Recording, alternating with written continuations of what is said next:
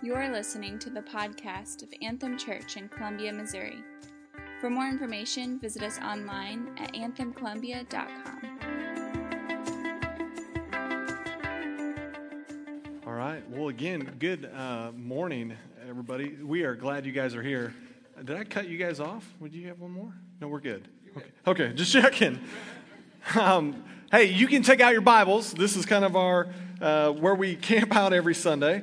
And so, James chapter 2 is where we've been. And again, like Todd said, baptisms, we, we do those as they come up, as needed. Uh, we just put one on the schedule after the Salt Cumber retreat in anticipation. God will be doing things. And He is. Uh, some of those students are like, can I just have a moment to like have my parents come and join me? Like, can I get some time? And so there are more baptisms. So if you enjoyed today, there are more baptisms coming up uh, later this month, and we're excited uh, about that. But today we're continuing our study in the book of James, chapter 2. And again, James is, uh, the book of James was written perhaps before any of Paul's epistles were written, and it was written to the new church to really guide them in how they live. Because James understood it's not enough for us just to say that we are Christians. It's not enough for us to just say that we believe, but this should look like something. There should be actions that follow our belief. And so, James, the whole, uh, the whole book, and we're just getting started, but it, James's kind of goal is to get in people's business and challenge how they live. And for me, we just made it through chapter one, which is just the introduction to the book. And I'm already like, you know, like tapping out. I'm like, okay, I don't know if I can continue to like be challenged in this way. And then I'm studying this text in chapter two where we're just getting to like the body of the letter. And I'm like, okay, this is going to be a long book for us, I believe, church. But I think it is so good. I'm so glad that we are studying this out. Because again, our faith, there, it should be evident. Now, it's, we are saved by grace alone, through faith alone, in Jesus Christ alone. But genuine faith should never be alone.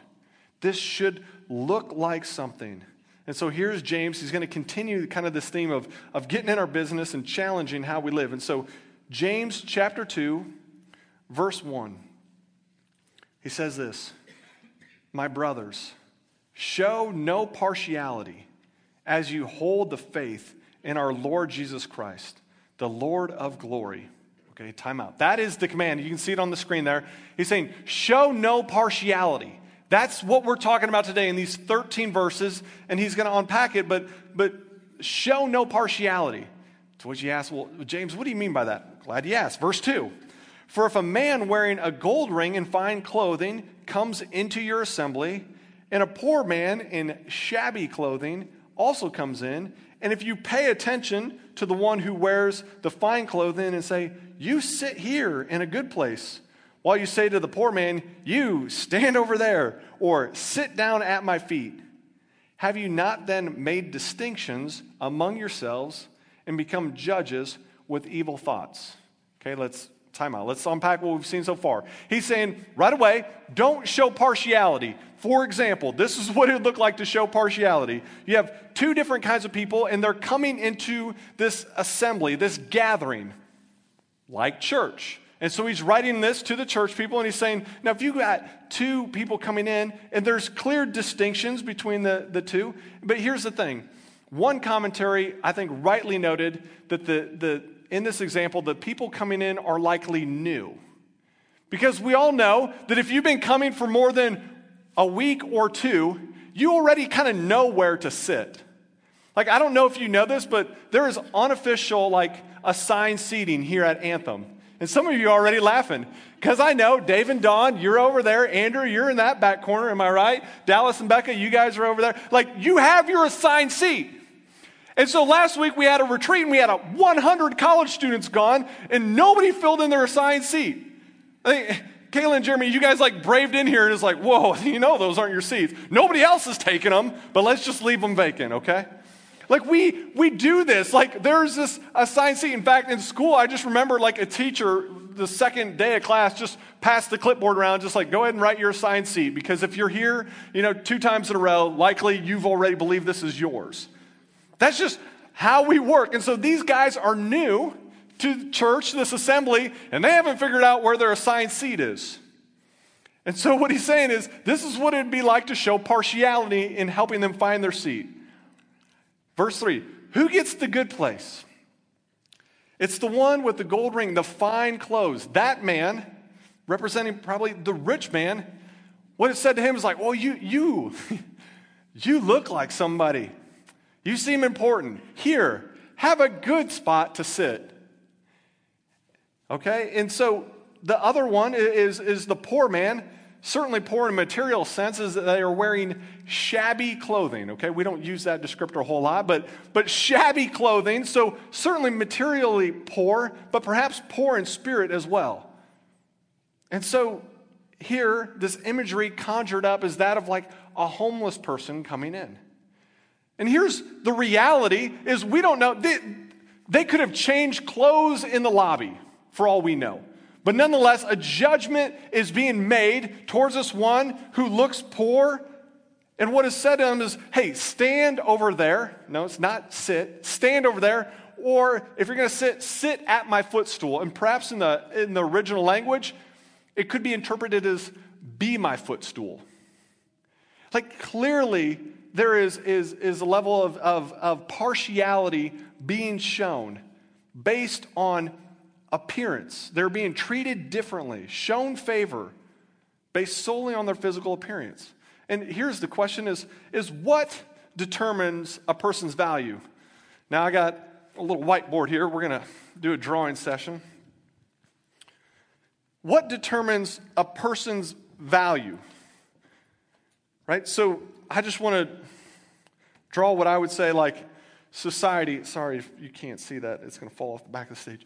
Uh, what determines a person's value? Because clearly we live in a day and age where, where some people value others as more important or more valuable, okay? And so society, we have this view, like if, if you think of like a triangle, we have this view that that these people are the most valuable. These would be those that are rich and powerful, the celebrities, the athletes, those that are independent and they are uh, appear to be strong, put together.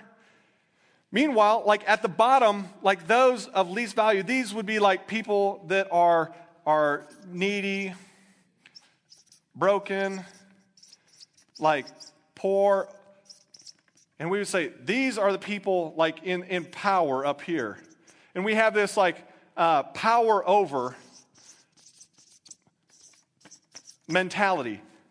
Whereas we think, man, you know, I, I get it that the, like these people, they're perhaps not as valuable. And, and even in the Christian world, we think if we could just elect a, a godly Christian president to, to preside over us, then things would be better.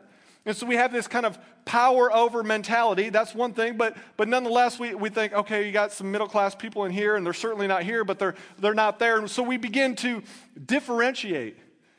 And I guess a way to, to illustrate this is you would see, like, perhaps the most vulnerable, dependent, and needy would be the unborn children.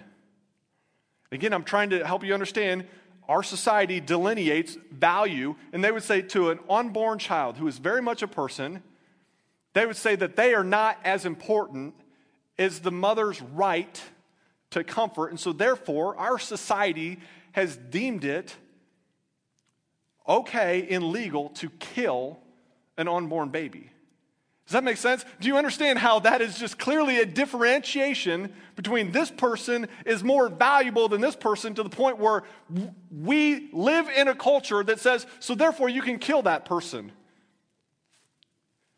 We clearly, in our society, value some above the others. And be it race, nationality, color, there's this value in, and, and so how is that even determined? What does that even look like? And he says this that, that when we, we do this, and here's the thing. So, so you have the devalue, and we talked about that of the unborn, or, or perhaps those that, that don't look like us or talk like us. Then we have this overvaluation of like these, these people that we would deem to be in, in power, or, celebrities, or, or famous people. Does that make sense? It's like, and perhaps a little bit is in your heart where if some celebrity or some athlete comes in here, you'd be like, oh, wow, This is a big deal. I remember, uh, pardon the like the imagery here, but my dad, I was just being a fanboy over some athlete, you know, back in high school. And my dad wanted to help me understand, like, that, that people are equal. This is how he did it. And I, I apologize in advance, but it was really helpful for me, like, humbling. My dad, and this is the censored version, I'll say that, he said, Stan, they use the bathroom and they sit on that porcelain throne and take care of business just like me and you. And like something about like this, this person that I really idolized like sitting in the bathroom, I was like, oh, like that is just very human. Like that just all of a sudden like this godlike status to, to think of them like taking care of business in a bathroom. I'm like, they are kind of like me and you, aren't they? It's like, yeah. And that was my dad's way of just saying, like, we think that these people are untouchable, or, but the reality is, is they're human, just like you and I. And so, who's to say that this person is more valuable than that? And so, certainly, that's a problem because, because God doesn't see it like that. And he said to the church, James is writing this, is like, in doing so, if you show partiality towards this person versus this person, he says in verse 4, have you not then made distinctions among yourselves and become judges with evil thoughts? He says it's evil to think like that. It's evil, is wrong to treat people differently based on these outward appearances. Yet I think that it's so like in us because we buy into like this power over, and if we could just kind of, you know, work our way up. And so, don't tell me, like, I felt like there was a time in college where I'm like, you know what? My roommate, his cousin, is the guitarist in Taylor Swift's band. Like, I'm cool by association. You understand that? Like, I know a guy who knows a guy who plays, plays in Taylor Swift's band. Like, we want to see people up here and, like, we want to bring them in and, and get them close. And he's going to address this. Like, we want to befriend them. And it's like, oh, I know somebody. I, I, I, I have these connections. Maybe you've never dropped those, right? You never hinted that you know a guy that knows a guy. But nonetheless, there's something in our hearts where we're like, well, they're, they're up here. Society says they're up here. And you know what? I mean, I kind of know them. So why don't you go ahead and move me on up? I'm like right in here now. He says it's evil to begin to think like that and again differentiate thinking that this is going to pull you up. He says, Listen, in verse 5, my beloved brothers, has not God chosen those who are poor in the world? To be rich in faith and heirs of the kingdom, which he has promised to those who love him. But you have dishonored the poor man.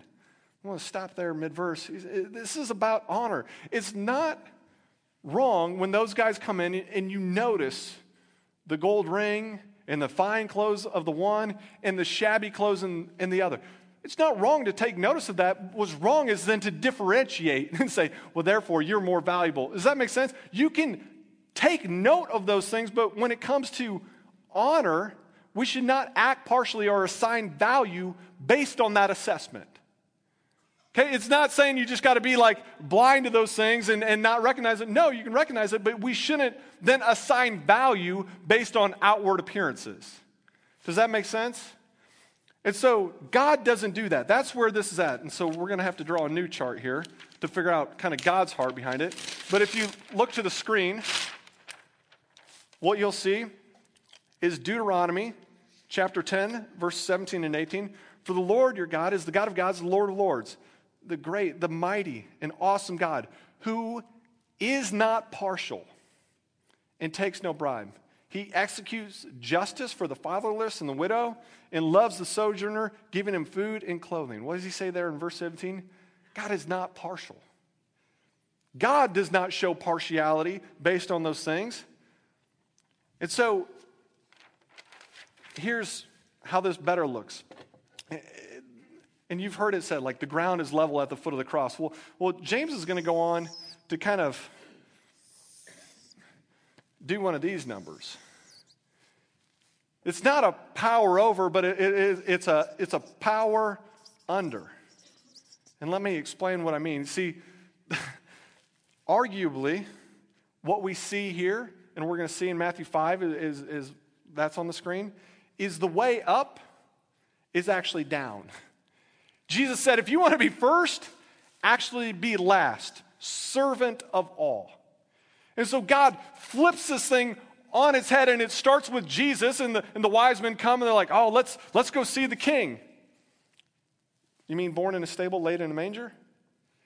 Like, does that make sense? It's, it's counterintuitive. And, and, and Philippians talks about this that, that Jesus, being in the very nature God, did not consider equality with God something to be grasped, but instead humbled himself, made himself nothing, became obedient to death, even death on a cross. And so Jesus Christ was first by being last, servant of all. And he would say it like this, and, and I believe James has this teaching in mind when he says, God has chosen the poor in the world to be rich in faith. Sounds something just like Jesus would have said in Matthew 5, where he says, Blessed are the poor in spirit, for theirs is the kingdom of heaven. Blessed are those who mourn, for they shall be comforted. Blessed are the meek, for they shall inherit the earth. If you want to be supremely blessed, it, it's this power under it, it's flipped. And it goes on in verse 11 to say, Blessed are you when others revile you and persecute you and utter all kinds of evil against you falsely on my account. Rejoice and be glad, for your reward is great in heaven. For so they persecuted the prophets who were before you. The way up is down, becoming a servant. And so this whole thing gets flipped. We don't need to, like Israel, think that we need the next great leader or king and elect them. We already have. It's Jesus, his kingdom. And so here's Jesus saying, if you want, if you want to be first, be last, as he demonstrated. And God is saying, I, and this all kind of comes back to, to, to James, where we're called to not be partial, not assign worth based on these worldly uh, metrics. God is impartial, and He calls us to do the same. In Leviticus, this is not new, in Leviticus uh, 19, where we see that we're called to love our neighbor, He says in verse 15, You shall do no injustice in court. You shall not be partial. Listen to what He says, though. You shall not be partial to the poor or defer to the great, but in righteousness, uh, righteousness shall you judge your neighbor. Here's the reality this is worth noting that showing partiality can go both ways, and that's noted here in Leviticus. Usually, understandably, it goes in the favor of like we're partial to those that are in power and those that we think that can bring us up. But he's saying partiality and being partial to the, the poor is just as wrong. We're talking to Todd Van Vorst, and, and he had this, he said, it is equally as bad to be partial to the poor, sick, ugly, or those that are simple, and to automatically give them the best seat over the rich and famous. I love this quote from Todd. Many today would gladly make the rich their footstool and feel rather justified in doing so. But they would be doing uh, that in direct defiance to Scripture and James's command here to show no partiality. Does that make sense? It's, it's wrong either way. And I understand that we're, we're typically in this ditch where, where these people get all the privileges. That doesn't mean just go jump in the other ditch. Show no partiality. Here's how I've practically seen that mistake made with the church leader in a foyer before service.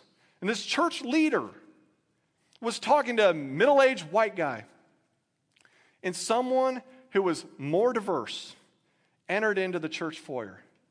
And this individual who they were talking to was mid sentence, and that church leader bypassed them, cut off the conversation in order to go interact with a person of more diversity. Does that make sense? That is, that's wrong too. Like that soul is no more valuable than this soul. And I get it that we get it wrong a lot, but the, the problem is showing partiality, period. We're called to be impartial. Everyone, here's the reality everyone is made in the image of God. Everyone is an image bearer. No matter the clothes, the occupation, the nationality, everyone. God has knit them together. Everyone in their mother's womb. Like He is they are fearfully, wonderfully made. God has designed them. And he values them and he loves them enough to send his son Jesus to redeem them back. And so, whatever, if you're taking notes, whatever metric you use to add value or devalue a life, it's wrong. Because they're valuable because God said so. And so, none of this jockeying for position should not happen with church people. The main point from verse 1 is we're not to be partial, show no partiality. God doesn't do that. And I, I think of, of the sermon I got to preach out of James 1 that if we would just be quick to listen, slow to speak, perhaps we might learn something and be impartial. Now, here's the reality. If you know me, you know that this isn't just a given. This is a challenge for me. Uh, in fact, like this week, I was studying on Wednesday, and I had the opportunity. Uh, after I was studying, I needed to swing by the store on the way home and, uh, and grab something. Um, and so this was Wednesday, and get done studying, close the books, drive over uh, to the store, and there at the corner of the store was this lady with what I believe to be her son holding one of those cardboard signs asking for help. Anything helps. And so I just drove right by him. No, that's not the case. Right? Like I knew I was studying this, and so I but I'll confess, oftentimes I do not know what to do, right? Like I in all transparency, I am so conflicted because I've had that time where like I am pretty sure I just gave you money to use poorly and perhaps do something really bad with. Right? I've done that and I've, I've instantly regretted it, but I also know that, like, looking past somebody or like pulling up the sign and not even acknowledging their existence, but like, I think I got something on my phone. I think it's illegal to be on my phone, but I'll do that because it's better than feeling the weight of that. Just, just your pastor? Is that it? Okay. Just me? But here's the reality is, is, is, is I'm there, I'm studying this out, and and I'm conflicted because the instant thought is, what if that was somebody from Anthem holding that sign? Y'all, I would be there. What do you need? Let's go. But the fact that I didn't know them, didn't know their story, I was quick to just tell myself a story. You know what the situation is. I said, No, I'm going to do the thing in James 1. I want to listen. So I pull in, and there's a corner of the parking lot. I said, Hey. And they come on up to the truck. And I, I didn't catch her name, but Alex is this five year old boy. And I said, What's the story? What do, you, what do you guys need? What's going on? And from what I can understand, is that they were either that her sister had recently had a baby, and so they were going to help or visit. And I don't know if, if they lived in Columbia or where, but they said they were from out of state. They're driving through they just were out of money. They needed food or, or, or, or just money to kind of get there. And I'm like, I don't know. Like, what do I do? I'm going to do something though. And so I noticed they had like a gas can. I'm like, can I, can I fill that up for you? And they said, yeah, sure. Hand me their gas can. And I'm like, okay, you, you, like, it's good. I kind of needed a gas can, but no, like, I'm like, I'm going to go that would be bad, right? But they just like willingly, like just hand it to me and they're like, okay. And so I go across the street, $6.45 later, fill this thing up, right? It wasn't a very big gas can. And I take it back, you know, and they run up, just, oh, thank you so much. Thank you. And then hand them the gas can. They walk over to the van with out of state plates, which again, I, for what it's worth, I think match very much their story fill the gas can. And if you remember, Wednesday was cold, and I think they were like from California or something like that. And so they're like warming up. I was like, man, like, here's the thing: is like, I don't, I don't, I don't know the reality of their situation. I don't know if that was just a story and, and maybe those places lined up, maybe they didn't. But that shouldn't stop me or you, church, from treating them like the image bearers of God that they are for treating them like people. Does that make sense? And I, and I think that I just become so incapacitated, like trying to detective solve it and figure it all out. And I, there is a way where helping can hurt. I get that. And I'm not saying don't use discretion, but at the same time, like, what should we do? What is our call? And I believe clearly here it's to, to not show partiality, but to be impartial and to certainly love, as he's going to say uh, in verse 8. And here's the thing from there, I, I was helping, I think it was on a Sunday. like helping a mom kind of load up their kids or just talking to them after church. And I noticed like this van chock full of kids, and they had like the uh, water bottles and like some snacks and things like together. And I'm like, oh, is that like for when your kids get hungry and you're taking trips and all that stuff? And this mom said, no. That's so when we come up to those stoplights and people are asking for things, we can, as a family, show them the love of Jesus and give them some food and some water. I was like, oh, it's a great idea. So after I filled up their gas can, I'm like, I'm getting me some granola bars. And so now, riding around the back of my truck, I still got to get the bottle of water. But now I'm like, I, I can at least meet a physical need of somebody instead of simply just looking past them or through them or not at them at all and not treating them like people. Because, and I don't know what is in us that, that would, would cause us to look down. And I'm saying it is perhaps hardwired.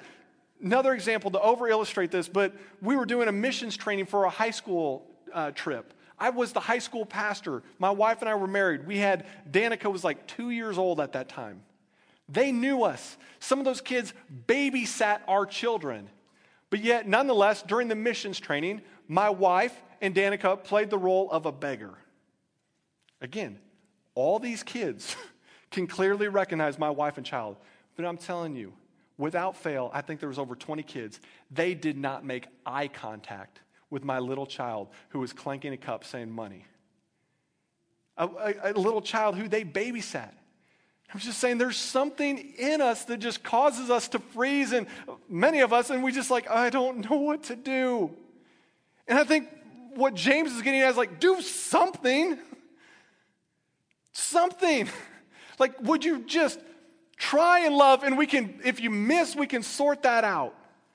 But to not treat them like people, to not love. Guys, I just want to be the first to lead out and say, ah, I want, I want to repent of that. I don't want to change and I want to see what God sees. And God's not caught up with the outward appearance. And so he's, he's going to go on in verses 6 and 7. He's saying, You have this propensity to run towards uh, those that are in power, and you want to. Sorry, get my illustration back out here. You, ha- you want to go and you want to run. And what does he say here in verses uh, 6 and 7? He says, Are not the rich the ones who are oppressing you, the ones who drag you into court? Are they not the ones who blaspheme the honorable name by which you were called? He's saying you have this propensity to be partial towards those that are in power. How's that working out for you? He's like, perhaps the reason they're up here is because they stepped on your back on the way up. That's what he's saying. It, I think there's some truth, certainly in our town today. He's saying, How's that working out? The reason they're rich is perhaps because they're defrauding you. Have you thought of that? And he goes on in verse 8, he's like, If you really want to fulfill the royal law according to Scripture, you shall love your neighbor as yourself. You're doing well. That's what we're talking about. If, if we would, he goes on in verse 9, but if you show partiality, you are committing sin and are convicted by the law as a transgressor. For whoever keeps the whole law but fails in one point has become guilty of all of it. For he who said, Do not commit adultery, also said, Do not murder. And if you do not commit adultery, but you do murder, you have become a transgressor of the law. So speak and act as those who will be judged under the law of liberty. For judgment is without mercy to the one who has shown no mercy. Mercy triumphs over judgment. What's he saying here? He says, uh, to be clear, in verse 9, this partiality, looking at people and sizing them up and showing favor based on their outward appearance, he's saying, make no mistake, it is sin. And then he goes on in that, that list, you know, it's like, one of these things doesn't sound like the other. You know, like murder, adultery, being partial. Like, but, but James is getting at the heart here that, that all sin is equal in terms of we deserve judgment. Now, we're having lots of illustrations today. Here's what that means. You're like, where is he going with this? Okay. What he's saying is uh, all sin, for whoever keeps the whole law, yet stumbles at just one point, is guilty of breaking it all. Now, is this thing still functional. Like in the sense that if I'm saying, hey, you want a cup of hot coffee, like just hold this over your lap. I'll get some scalding coffee and we'll just fill this thing up. It's just one little hole. If you stumble at just one point, if you come across this cup out there, come on now. You're throwing it out, right? Because just one hole, you're guilty of breaking your own. What he's saying is, God who is perfect, if you stand before him, would you be innocent or guilty? And I get it. I understand that, like, there's some that, like, oh, they, they got a few more holes, but this is, it's in no better shape or worse shape than when it was with, like, the one hole, right? But we're quick, and, and you're like, well, you know, okay, that's maybe my cup. I got you. You're like, but there's some people, that's a spade bit. There's some people that are just way worse, right? You know, they, uh, they, they've actually done some really evil things, and they've got some of those going, right? This, I think, inch and a half. That's plenty big hole, right? And you're like, at least, and what we want to do is we're like, well, I mean, I'm not like them. Right, okay, fine. Which one do you want to hold over your lap? Both of them are going to get scolding coffee on you. Like both of these are broken and guilty, right? If you stood in maybe whichever cup you want to identify with, but again, what he's saying here is, is please don't contrast, uh, uh, be contradictory to, to Romans 3.23. All have sinned and fallen short of the glory of God. I don't know how much you've fallen short, but you have fallen short of the glory of God. First John would say, if anyone claims to be without sin, he's a liar. Okay? We have all sinned and fallen short of the glory of God. How broken? Ooh, you're broken. And but we're like, well, at least I'm not as broken as this one. Fine, drink coffee out of both these. Like, we're broken. And here's the reality like, Jesus is the only one perfect. In him there was no sin. There is no sin. Perfect. And the reality is that, that, that this one gets made whole like that. You can drink out of this thing now. This one gets made whole like that. They both need Jesus. And what he's saying is if you see this coming to church, they need Jesus. It should just be more evident. And don't think that the business guy that drives a nice car, it seems, don't think he needs Jesus any less. Does that make sense? Show no partiality. You're like, well, I don't know where to begin with. That's where to begin.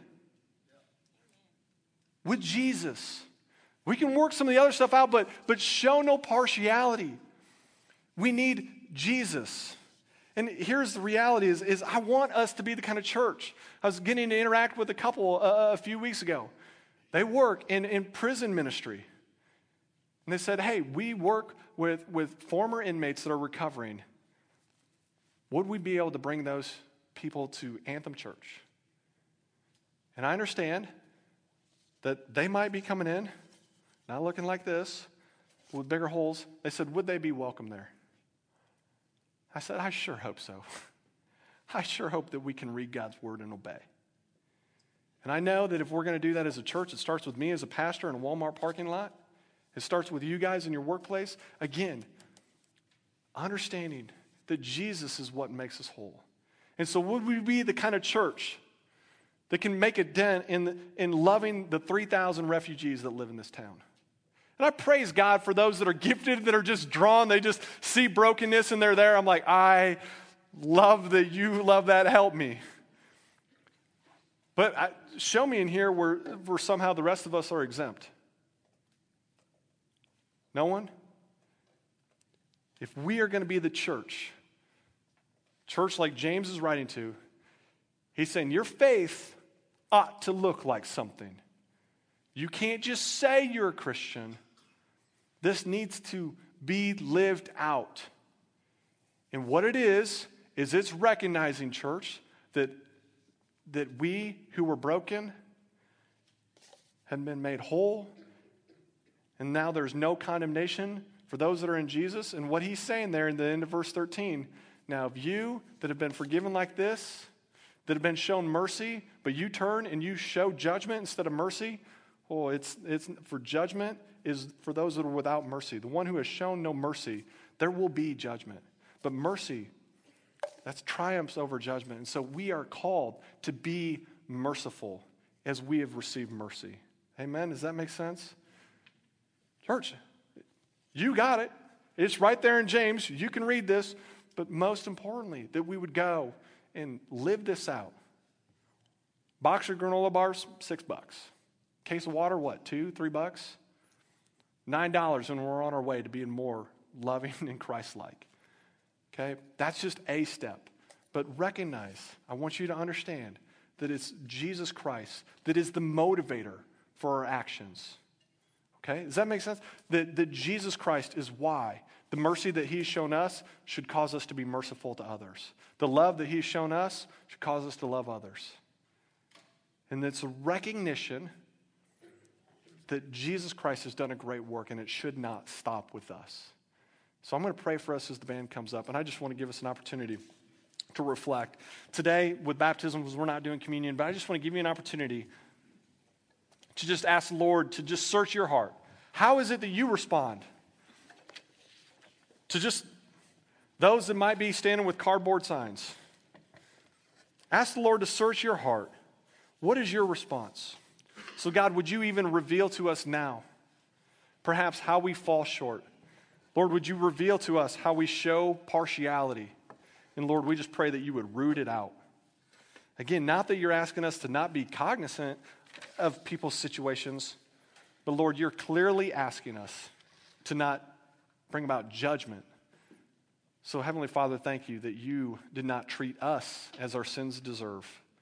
Jesus, thank you for the forgiveness that you've shown us, that even while we were still enemies, you came and you redeemed us back. And so, God, praise be to you for the love, the mercy, and the grace that you've shown us. And would we be the kind of church that shows that same love, mercy, and grace to our neighbors? That we'd show no partiality to the rich nor the poor, but we would take Jesus to all of them. May that be the case. And would you just grow the kingdom because of it for your glory? We pray this all in the name of Jesus. Amen.